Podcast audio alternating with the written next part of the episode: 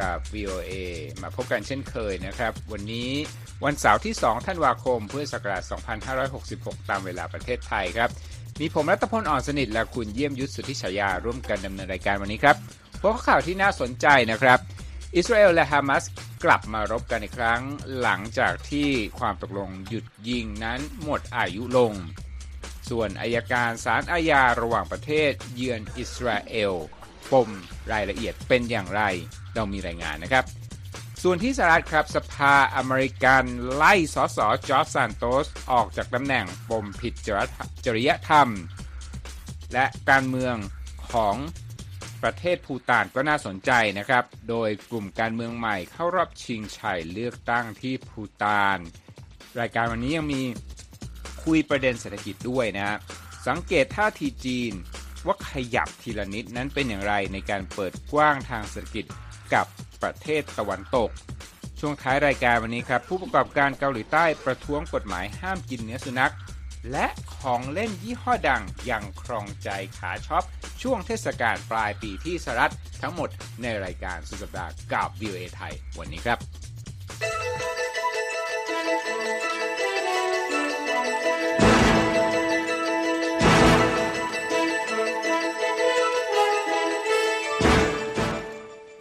คุณผู้ชมครับ ข่าวที่เรายังเกาะติดมาเป็นเวลาหลายสัปดาห์นะครับ ก็คือเรื่องของอิสราเอลและฮามาสผ่านไป 7 วันก่อนหน้านี้มีความตกลงหยุดยิง แล้วก็แลกตัวประกันกับนักโทษกันนะฮะและทันทีนะฮะที่ข้อตกลงพักรบยุติลงนะครับ การต่อสู้ก็กลับมาอีกครั้งหนึ่งคุณเยี่ยมยุทธโดยหลังจากที่พักไป 7 วันนะครับ ก็เป็นช่วงที่เวลาที่ทั้งสองฝ่ายเนี่ยแลกเปลี่ยนตัวประกันและนักโทษ แล้วก็เปิดทางให้มีการส่งความช่วยเหลือ ไปยังพลเรือนในกาซานะฮะตอนนี้เรื่องราวเหล่านั้นกลายเป็นอดีตไปซะแล้วนะครับกองทัพอิสราเอลกล่าวในวันศุกร์ว่าการต่อสู้กลับมาใหม่นะครับหลังจากที่ฮามาสนั้นละเมิดการตกลงพักรบกัน แล้วก็ยิงจรวดใส่อิสราเอลนะครับอีกด้านหนึ่งนะครับสื่อนิวยอร์กไทมส์ของสหรัฐก็ระบุนะครับว่าอิสราเอลนั้นทราบล่วงหน้าอย่างละเอียดด้วยนะครับว่าฮามาสนั้นมีแผนที่จะโจมตีอิสราเอลก่อนวันที่ 7 ตุลาคม ซึ่งเป็นจุดเริ่มต้นของสงครามครั้งนี้ แต่ว่าเจ้าหน้าที่อิสราเอลก็ระบุว่าแผนดังกล่าวนั้น น่าจะเป็นเพียงสิ่งที่ฮามาสหวังว่าจะเกิดขึ้นเท่านั้นนิวยอร์กไทมส์รายงานว่าเจ้าหน้าที่กองทัพและหน่วยข่าวกรองอิสราเอลทราบถึงแผนดังกล่าว ที่ระบุไว้ในเอกสารยาว 40 หน้านะครับ รู้มาก่อนเป็นเวลา 1 ปี กับอีกก่อนที่จะถึงวันที่ 7 ตุลาคมนะฮะ แต่ไม่เป็นที่ทราบแน่ชัดนะครับว่านายกรัฐมนตรีอิสราเอลเบนจามินเนทันยาฮูนั้น ทราบเรื่องนี้หรือเปล่าคุณเยี่ยมยุทธครับ ยังไม่มีการแสดงความเห็นใดๆ จากรัฐบาลอิสราเอลเกี่ยวกับรายงานของนิวยอร์กไทมส์ครั้งนี้นะครับ แม้ว่าเกิดการต่อสู้รอบใหม่ก็ตามครับ ผู้ที่เป็นตัวกลางการเจรจาของหลายประเทศ อย่างเช่นกาตาร์และสหรัฐนั้นก็ยังคงหารือกันต่อเนื่อง เพื่อที่จะหาความเป็นไปได้ที่จะให้มีการหยุดการโจมตีนะพูดง่ายว่า คนที่เกี่ยวข้องในช่วงหลายสัปดาห์ที่ผ่านมาเนี่ยก็ไม่อยากให้ความพยายาม ให้เกิดความสงบหยุดลงนะฮะคือพยายามอยากให้มีข้อตกลงหยุดยิงยืดออกไปนะครับ ทางกระทรวงสาธารณสุขของกาซานั้นกล่าวว่า หลังจากที่การต่อสู้กลับมาอีกครั้งหนึ่งพียงไม่กี่ชั่วโมงนะมีผู้เสียชีวิตของฝ่ายปาเลสไตน์ไปแล้วอย่างน้อย 32 คนนะครับ กองทัพอิสราเอลกล่าวผ่านแพลตฟอร์ม X ว่า ฝ่ายตนนั้นประสบความสำเร็จในการยิงสกัดจรวดที่ยิงมาจากกาซาแต่ว่าฝ่ายฮามาสก็ไม่ได้อ้างความรับผิดชอบต่อการโจมตีดังกล่าวนะครับ นอกจากนั้นครับฝ่ายอิสราเอลก็โปรยใบปลิวลงในเขตคานยูนิสทางใต้ของกาซาซึ่งในข้อความนะฮะข้อความในใบปลิวนั้นบอกว่าประชาชนควรอพยพไปทางใต้ลงอีกเพื่อความปลอดภัยของพวกเขานะครับ ขณะเดียวกันนะครับ มีเสียงจาก องค์การยูนิเซฟคุณเยี่ยมยุทธครับเจมส์เอลเดอร์เป็นโฆษกของยูนิเซฟซึ่งเป็นหน่วยงานของสหประชาชาติโพสต์คลิปลงแพลตฟอร์ม X นะครับ จากโรงพยาบาลที่ใหญ่ที่สุด และยังเปิดทำการอยู่ในกาซานะฮะระบุครับว่าโรงพยาบาลแห่งนี้นั้น ไม่สามารถรับเด็กที่บาดเจ็บจากสงครามจำนวนมากขึ้นได้อีกต่อไปแล้ว เขากล่าวว่าระเบิดนั้นตกลงราว 50 เมตรจากที่นี่ และการไม่ทำอะไรโดยผู้มีอำนาจ คือการปล่อยให้เด็กๆ โดนฆ่า นี่คือสงครามต่อเด็กๆนะครับเอลเดอร์สกล่าวณเวลานี้ครับฮามาสซึ่งถูกระบุว่าเป็นองค์กรก่อการร้ายโดยสหรัฐ อังกฤษและสหภาพยุโรป ปล่อยตัวประกันออกมาแล้ว 105 คน ส่วนอิสราเอลก็ให้อิสรภาพต่อนักโทษปาเลสไตน์ 240 คนนะครับเมื่อวันพฤหัสบดี รัฐมนตรีต่างประเทศสหรัฐแอนโทนีบลิงเคนซึ่งที่ผ่านมาได้เดินทางไปตะวันออกกลางหลายครั้งนะครับ ล่าสุดก็ได้พบกับประธานาธิบดีอิสราเอลไอแซคเฮอร์ซอกที่เทลอาวิฟในช่วงต้นของการหารือนะครับบลิงเคนก็บอกกับเฮอร์ซอกว่าสหรัฐนั้น เชื่อว่าการพักรบทำให้เกิดผลเชิงบวก และบอกด้วยว่าควรให้มีต่อไปนะครับบิงเคนนั้นมีกำหนดที่จะเดินทางกลับจากตะวันออกกลางหลังจากที่เยือนสหรัฐอาหรับเอมิเรตส์ในวันศุกร์และน่าจะได้ปรึกษาหารือกับผู้นำโลกอาหรับ ที่เข้าร่วมการประชุมด้านสภาพอากาศโลกของสหประชาชาติที่นครดูไบนะครับ อีกเรื่องหนึ่งนะฮะเกี่ยวข้องกับสถานการณ์อิสราเอลและฮามาสเช่นกันคุณผู้ชม เป็นเรื่องที่เกี่ยวข้องกับการเอาผิดผู้กระทำผิดในความขัดแย้งนี้นะครับ ล่าสุดนะครับอายการคาริมคารแห่งศาลอาญาระหว่างประเทศ หรือว่า International Criminal Court เรียกย่อๆว่า ICC นะฮะเดินทางถึงอิสราเอลแล้วคุณยมยุทธครับ ที่เดินทางครั้งนี้นะฮะมาถึงอิสราเอล เพราะว่าเขานั้นในเครื่องหมายคำพูดนะได้รับคำเชิญและคำเรียกร้องจากเหยื่อของการโจมตีของกลุ่มฮามาสเมื่อวันที่ 7 ตุลาคมนะครับ ICC กล่าวในวันพฤหัสบดีบนแพลตฟอร์ม X ว่าการเดินทางมาครั้งนี้ แม้จะไม่ได้มาสืบสวนหาความจริง แต่ก็เป็นโอกาสสำคัญในการแสดงความรู้สึกร่วมกับเหยื่อทั้งหมด และมีส่วนร่วมในการพูดคุยกันนะครับ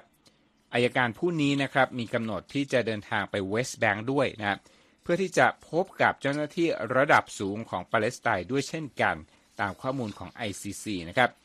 ในการโจมตีอิสราเอลของฮามาสเมื่อวันที่ 7 ตุลาคม กลุ่มติดอาวุธดังกล่าวนั้น ได้จับตัวประกันไปประมาณ 240 คนจากพื้นที่ทางใต้ของอิสราเอล เจ้าหน้าที่อิสราเอลกล่าวว่าฮามาสนั้นสังหารผู้คนไปราว 1,200 คน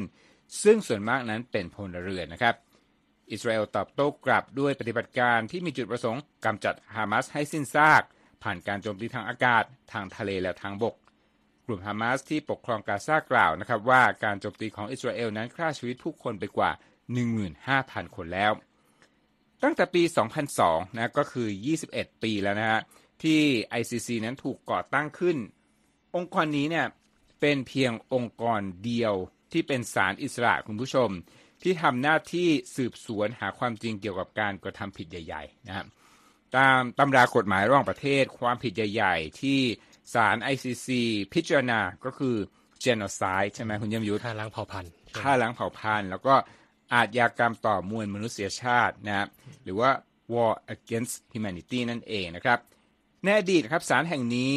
เริ่มการสอบสวนทั้งฝ่ายอิสราเอลและฮามาส รวมถึงกลุ่มติดอาวุธอื่นๆ คือเป็นคดีที่พันกันมาตั้งแต่ 2 ปีก่อนที่มีการต่อสู้กันนะฮะของสองฝ่ายนี้ ว่า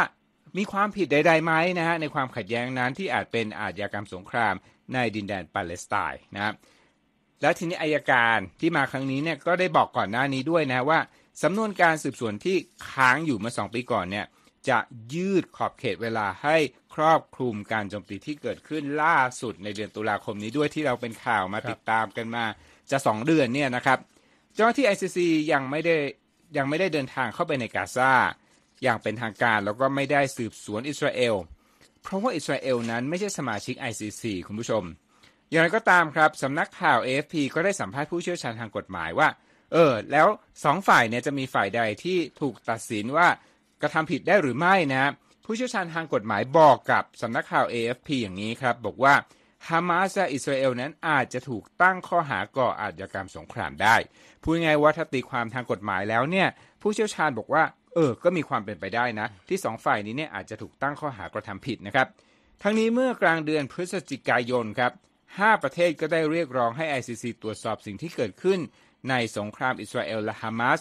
โดยอายการ คารเนี่ยกล่าวว่าคณะทำงานของเขาเนี่ยได้เก็บข้อมูลและหลักฐานในเหตุการณ์ที่เกี่ยวข้องจำนวนมากแล้วด้วยครับ คุณยมยุทธครับเอาละครับ จากเรื่องราวตอนออกกลางนะครับ จะพาคุณผู้ชมไปสู่แถวๆนี้นะฮะสภาของสหรัฐนั่นเองนะครับห่างซึ่งจากเราไปไม่ไกล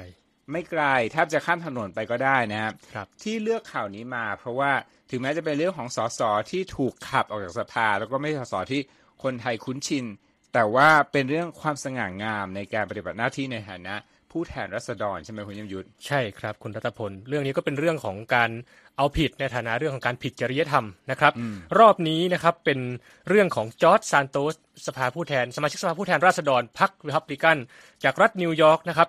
ก็บทบาทของเขาเป็นอันสิ้นสุดลงในวันศุกร์นี้ หลังจากบรรดาสมาชิกสภาผู้แทนราษฎรลงมติปลดออกจากตำแหน่งปมผิดจริยธรรมหลายด้าน ทั้งข้อหาคอร์รัปชันและข้อกล่าวหาเรื่องการใช้เงินทุนหาเสียงอย่างไม่ถูกต้องครับ สภาผู้แทนราษฎรสหรัฐมีมติ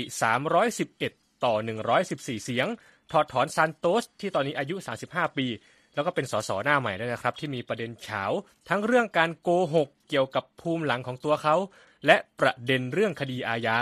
ทำให้เขากลายเป็นสสคนที่ 6 ที่ถูกขับออกจากตำแหน่ง และเป็นสสคนแรกที่ถูกปลดออกจากตำแหน่ง โดยที่ไม่ได้ถูกตัดสินว่ามีความผิดในคดีอาญาครับ หลังจากมติที่ท่วมท้นเป็นสัดส่วนกว่า 2 ใน 3 ของสภาครับผู้แทนราษฎร เขาถูกล้อมรอบโดยสื่อมวลชนนะครับ ที่มาเกาะติดการลงมติปลดเขาออกจากตำแหน่งที่อาคารรัฐสภาในวันศุกร์เดี๋ยวเราไปชมบรรยากาศกันครับ unofficially already no longer a member of Congress, I no longer have to answer a single question. ก็ซานโตสนะครับตอบสื่อมวลชนกลับเพียงแต่ว่าคุณรู้ไหม เพราะตอนนี้ผมไม่ได้เป็นสมาชิกสภาผู้แทนอย่างไม่เป็นทางการอีกต่อไป ผมไม่ต้องตอบคำถามสักข้อจากพวกคุณอีกแล้วนะครับ ก็คือไม่ตอบคำถามสื่อมวลชนนะฮะ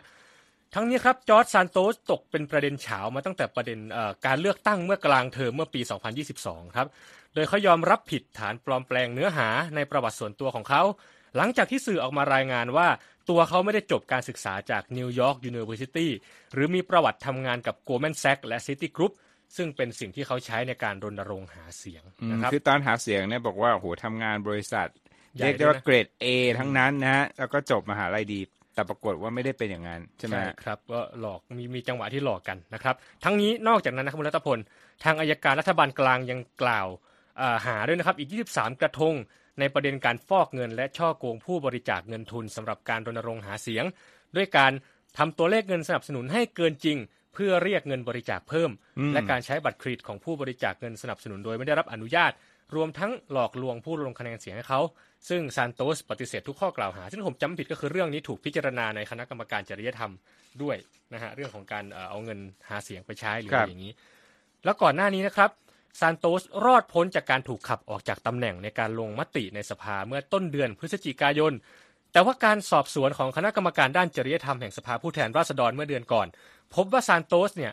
ใช้เงินในบัญชีเงินทุนหาเสียงของเขาราว 4,000 ดอลลาร์ ไปกับการทำสปา ฉีดโบท็อกซ์และโอ้ใช้เงินในบัญชีดังกล่าวกว่า 4,000 ดอลลาร์ครับไปกับร้านสินค้าหรูอย่าง Hermes และ OnlyFans ซึ่งเป็นแพลตฟอร์มออนไลน์ที่มีเนื้อหาวาบหวิวนะฮะซึ่งอันนี้ก็ประเมินและบ่งชี้ว่าเอาไปใช้ด้วยวัตถุประสงค์ส่วนตัวครับนะครับแล้วตอบคำถามที่ว่าแล้วยังไงต่อนะครับก็คือหลังจากปลดซานโตสออกจากตำแหน่งเนี่ยรัฐนิวยอร์กจะมีเวลา 10 วัน เพื่อให้มีการจัดการเลือกตั้งซ่อม เพื่อหาคนรับตำแหน่งแทนซานโตส แล้วการเลือกตั้งก็จะต้องเกิดขึ้นภายในเวลา 70ถึง80 วันครับผมครับคดีนี้น่าสนใจมากแล้วก็ได้ยินมานาน ครั้งนี้เนี่ยเป็นบทสรุปนะฮะครับที่เขาถูกขับออกจากจากตำแหน่ง ซึ่งบุคคลในประวัติศาสตร์เท่าที่ฟังมาก็คือมีแค่ 5 รายก่อนหน้านี้นะครับ ที่ครับถูกขับออกจากสภาอย่างเช่นซานโตสเจอนะฮะจะข้ามจากสภาอเมริกันไปที่ไหนดีคุณคุณเยี่ยมยุทธไปที่ภูตานกันคครัรับบคุณผู้ชมเอ่อ ตอนนี้ภูตานก็ปีหน้าจะมีการเลือกตั้งทั่วไปนะครับ แต่เมื่อวันพฤหัสบดีที่ผ่านมาเพิ่งมีการเลือกตั้งรอบขั้นต้นนะครับ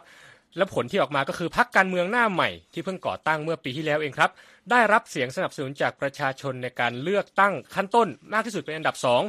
จึงมุ่งสู่การชิงชัยในสนามการเลือกตั้งทั่วไปที่จะมีขึ้นในปีหน้าตามการรายงานของรอยเตอร์ครับ ข้อมูลจากคณะกรรมการการเลือกตั้ง หรือว่ากกตของภูตานนะครับ รายงานผลการเลือกตั้งขั้นต้น ที่มีขึ้นเมื่อวันพฤหัสบดีที่ผ่านมาตามเวลาท้องถิ่น โดยระบุว่าพักการเมืองที่ได้รับเสียงสนับสนุนมากที่สุด 2 อันดับแรก จากการแข่งขันทั้งหมด 5 พัก ได้แก่พัก People's Democratic Party หรือพัก PDP นะครับที่ได้คะแนนเป็นอันดับหนึ่งและพักภูตานเทนเดลปาร์ตี้หรือว่าพัก BTP ซึ่งเป็นได้คะแนนมาเป็นลำดับสองนะครับ ส่วนพักดรุกนายารุปช็อกปา หรือพัก DNT ที่นำโดยนายกรัฐมนตรีโลเทเชอริงที่กำลังจะหมดวาระ ได้รับคะแนนนิยมอยู่ในอันดับ 4 ครับ จากผลที่ออกมาทำให้กกตภูตานนะครับ ได้เชิญชวนให้พัก PDP และพัก BTP ส่งผู้สมัครอย่างเป็นทางการในแต่ละ 47 เขตเลือกตั้งของสภาแห่งชาติ ที่จะมีการเลือกตั้งในวันที่ 9 มกราคม 2024 พักพีขออภัยครับพัก PDP เป็นผู้ได้รับเสียงสนับสนุนมากที่สุดในการเลือกตั้งขั้นต้น ก็เป็นกลุ่มการเมืองฝ่ายเสรีนิยม ที่นำโดยอดีตนายกเชอริงท็อปเกพักนี้ครับก่อตั้งขึ้นเมื่อปี 2007 และได้รับการจัดตั้งรัฐบาลเนี่ยระหว่างปี 2013 ถึง 2018 ส่วนพรรค BTP ก่อตั้งขึ้นในปี 2022 โดยเปมาเชวัง ซึ่งเป็นอดีตข้าราชการครับ ถามว่าแนวคิดทั้งสองพักเป็นยังไงนะครับ ทั้งสองพักเนี่ยเห็นตรงกันครับคุณรัตพล ว่าภูตานต้องการเงินลงทุนเพื่อกระตุ้นเศรษฐกิจที่ปัจจุบันเนี่ยมีมูลค่าอยู่ที่ 3,000 ล้านดอลลาร์นอกจากนั้นก็ยังมีความคิดที่คล้ายคลึงกันในประเด็นเรื่องของการพัฒนาพลังงานไฟฟ้าจากน้ำการเกษตรกรรม และปัญหาการว่างงานครับ ทั้งนี้นะครับภูตานเป็นราชอาณาจักรที่มีพรมแดนติดกับจีนและอินเดีย มีประชากรส่วนใหญ่นับถือศาสนาพุทธ และมีความสัมพันธ์ทางเศรษฐกิจที่ลึกซึ้งกับอินเดีย โดยภูตานเป็นที่รู้จักจากการสร้างแนวคิดความสุขมวลรวมประชาชาติ หรือ gross national happiness อันนี้เราก็ได้ยินมาเป็น 10 ปีแล้วนะครับ ซึ่งอันนี้ก็เป็นตัวชี้วัดทางเศรษฐกิจที่เขานำเรื่องของความสุข และสุขภาวะทางอารมณ์เข้ามาประเมินร่วมด้วยครับคุณรัตพล ครับ น่าสนใจมากแล้วก็เป็นข่าวโหมโรงเรื่องการเลือกตั้งในภูมิภาคเอเชียตอนออกเอเชียตะวันออกและเอเชียตะวันออกเฉียงใต้นะเพราะว่า ปีหน้าเนี่ยจะเป็นปีแห่งการเลือกตั้งของหลายประเทศในบ้านใกล้เรือนเคียงเรานะ อินโดนีเซีย อินเดีย ไต้หวัน เหล่านี้เนี่ยจะเป็นประเทศที่จะมีการเลือกตั้งแล้วก็การเมืองเนี่ยคงจะเข้มข้นน่าสนใจอย่างยิ่งนะครับเอาละครับ คุณผู้ฟังกำลังอยู่ในรายการ สุดสัปดาห์กับ VOA นะครับ มีผมและคุณเยี่ยมยุทธดำเนินรายการ ใครอยากเข้าไปฟังอ่าน หรือว่าดู livestream นะครับ เข้าไปที่ Facebook voathai.com นะครับ รวมทั้ง YouTube อย่าลืม subscribe หรือว่ากดและกดกระดิ่งให้เราด้วยเป็นกำลังใจนะครับ พร้อมทางแพลตฟอร์มอย่าง Spotify นะก็มีให้ให้ฟังกัน รับข่าวสารเพิ่มเติมได้ทาง Twitter หรือตอนนี้เป็น X แล้วแล้วก็ Instagram VOA ไทยครับ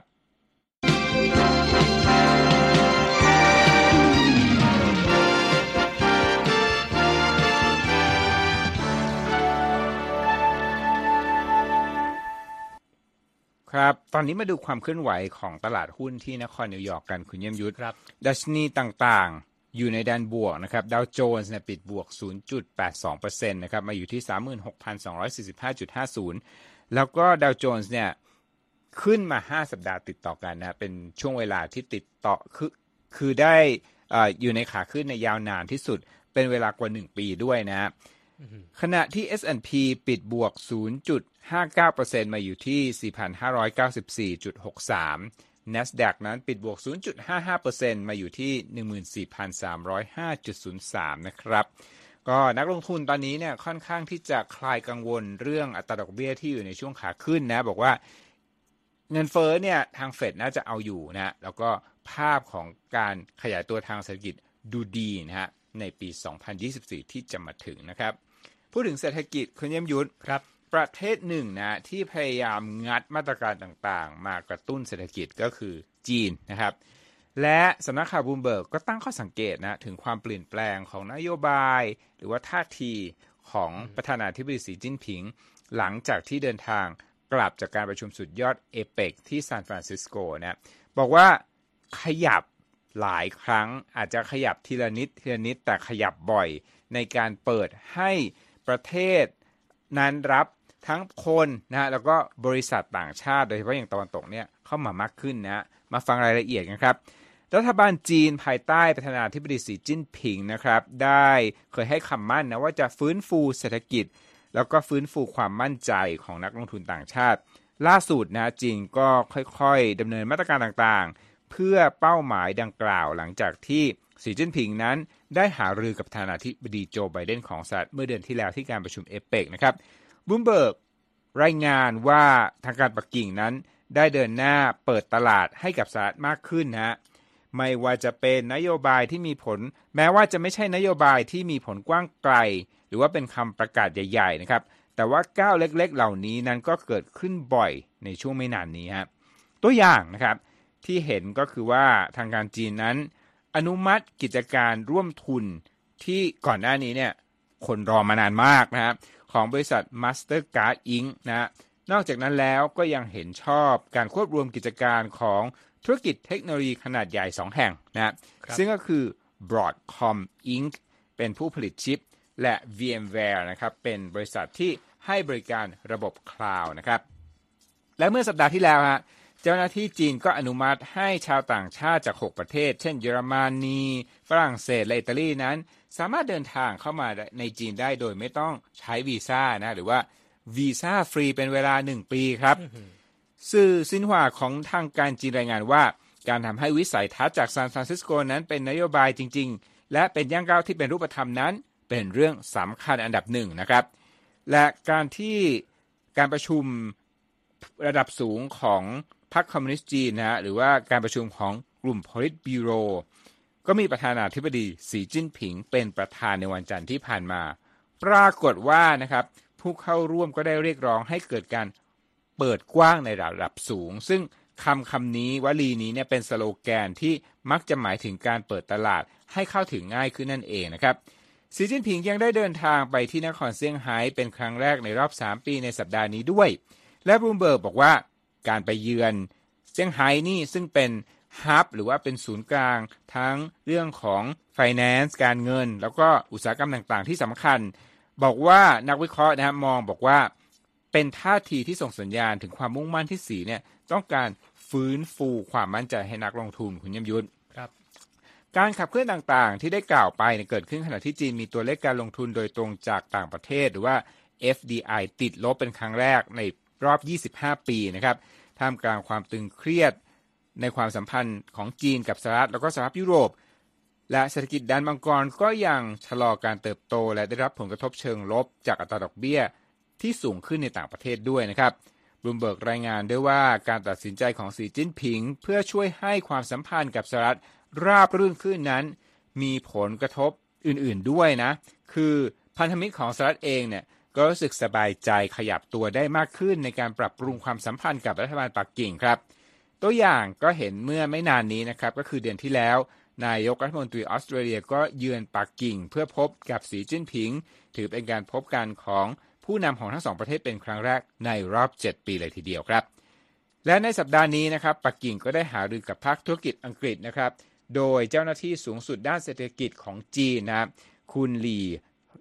คุณเหอหลีฟงนะครับก็ได้พบกับประธานหอการค้า จีนและอังกฤษที่กรุงปักกิ่ง ซึ่งเขาบอกว่าเหตุการณ์แบบนี้เนี่ยเกิดขึ้นน้อยครั้งมากคุณยมยุทธครับ ขยับกันไปต่อนะครับ ที่เกาหลีใต้ เป็นภาคธุรกิจเล็กๆนะแต่ว่ามีความสำคัญทางวัฒนธรรมใช่ไหมคุณเยี่ยมยุทธใช่ครับคุณรัตพล เพราะว่าธุรกิจอันนี้เป็นธุรกิจผู้ประกอบการเลี้ยงสุนัขเพื่อการบริโภคนะครับ ก่อนหน้านี้เราก็รายงานกันไปว่ามีการแนะนำกฎหมายเรื่องการที่เกาหลีใต้จะยกเลิกการกินเนื้อสุนัขนะครับ และเมื่อวันพุธที่ผ่านมานะครับ ก็ผู้ประกอบการฟาร์มเลี้ยงสุนัขเพื่อการบริโภคในเกาหลีใต้จำนวนราว 200 คนก็ไปชุมนุม คัดค้านการออกกฎหมายยกเลิกการบริโภคเนื้อดังกล่าวครับ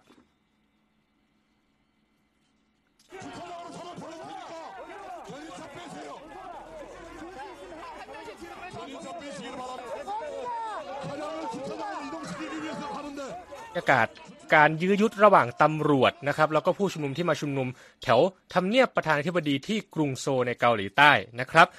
รอยเตอร์รายงานว่าการประท้วงดังกล่าวเนี่ยมีผู้ประท้วงจำนวนหลายสิบราย พยายามขับรถเข้าไปด้านหน้าทำเนียบประธานาธิบดี แล้วก็จะปล่อยสุนัขเนี่ยที่เขาขนขึ้นรถมาแล้วก็อยู่ในกรงเนี่ยไปแบบ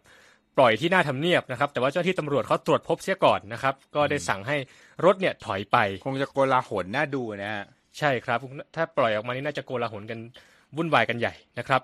ทั้งนี้ครับพักรัฐบาลที่นำโดยประธานาธิบดียูนซุกยอนได้นำเสนอกฎหมายที่จะยกเลิกการเลี้ยง และขายสุนัขเพื่อการบริโภค โดยจะมีช่วงเวลาผ่อนผันการใช้กฎหมายเนี่ยสามปี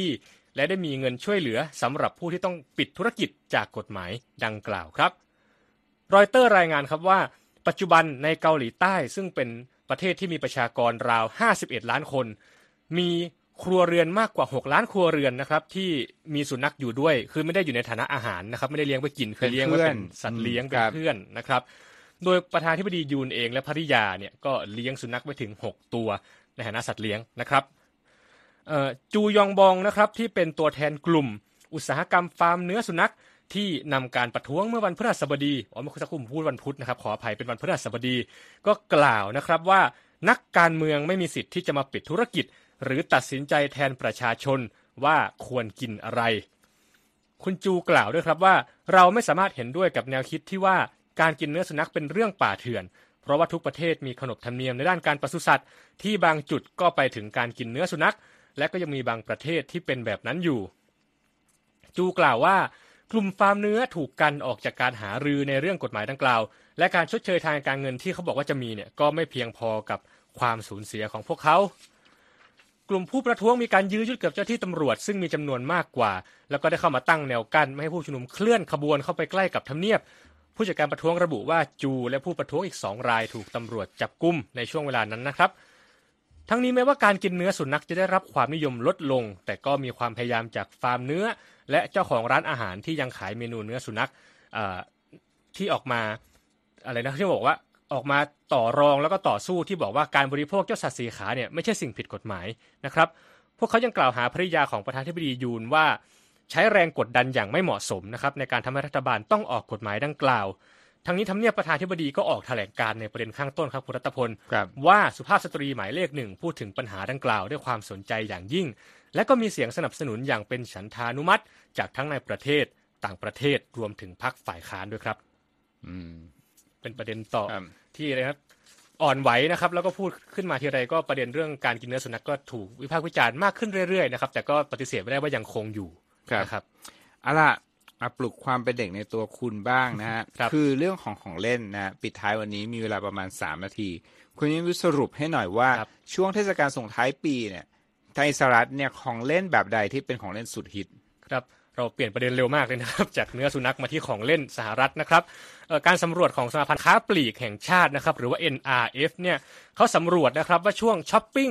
เทศกาลช้อปปิ้งหน้าหนาวที่เริ่มในเดือนพฤศจิกายนเนี่ยมีสินค้าชิ้นไหนเป็นของเล่นยอดฮิตบ้างนะครับ ก็แบ่งเป็นเด็กหญิงกับเด็กชายนะฮะสำหรับของเล่นยอดนิยมของผู้ชายนะครับที่เขาสำรวจจากผู้ใหญ่จำนวน 8,424 คนเนี่ยก็อาจจะซื้อไปให้ลูกบ้างซื้อไปฝากเพื่อนบ้างนะครับ อันดับแรกได้แก่เลโก้นะฮะที่เป็นตัวต่อ แล้วก็ของเล่นที่เป็นรถหรือว่าสกูตเตอร์อ่าสเก็ตบอร์ดแบบ Hot Wheels นะครับครับรถของเล่นเครื่องเล่น PlayStation แล้วก็วิดีโอเกมนะฮะหลายอย่างผมกับคุณรัตพลก็ร่วมสมัยกันอยู่นะฮะในส่วนของของเล่นผู้หญิงนะครับที่เป็นยอดฮิตก็ได้แก่บาร์บี้นะฮะอันนี้ก็เป็นแบรนด์ดังอย่างยาวนานต่อเนื่อง แล้วก็ตุ๊กตานะครับรวมถึงตัวต่อเลโก้ เครื่องสำอางแล้วก็เสื้อผ้าครับทั้งนี้ทั้งนั้นครับลำดับในลำดับ สินค้าของเล่นยอดฮิตเนี่ยยังมีแบรนด์ดัง ๆ ที่ติดอันดับด้วยนะครับคุณรัตพล อย่างเช่น Squishmallow ที่เป็นตุ๊กตาแสนน่ารักนะฮะ แล้วก็เครื่องเล่นเกมยี่ห้อ Nintendo รวมถึง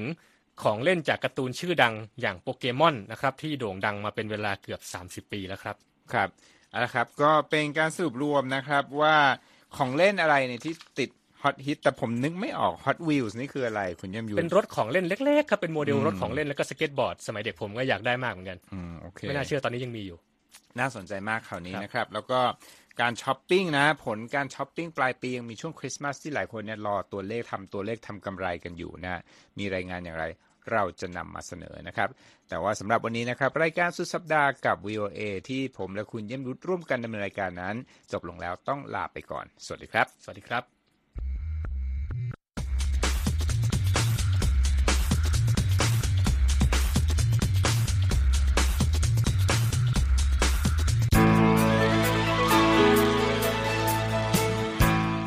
ครับ และที่จบไปเป็นรายการจาก VOA ภาคภาษาไทย รายงานสดส่งตรงจากกรุงวอชิงตันประเทศสหรัฐ คุณผู้ฟังสามารถติดตามข่าวสารจากทั่วโลกได้ในทุกที่ทุกเวลา ที่เว็บไซต์ voa thai com รวมถึงทุกช่องทางในโซเชียลมีเดีย Facebook YouTube Twitter และ Instagram เริ่มต้นวันด้วยการอัปเดตข่าวสารจากทั่วโลก ผ่านรายการข่าวสดสายตรงจาก VOA ภาคภาษาไทย และสุดสัปดาห์กับ VOA ทั้งยังเรียนรู้เรื่องราวทางวัฒนธรรม และไลฟ์สไตล์ ผ่านรายการภาษาอังกฤษแบบอเมริกันของเรา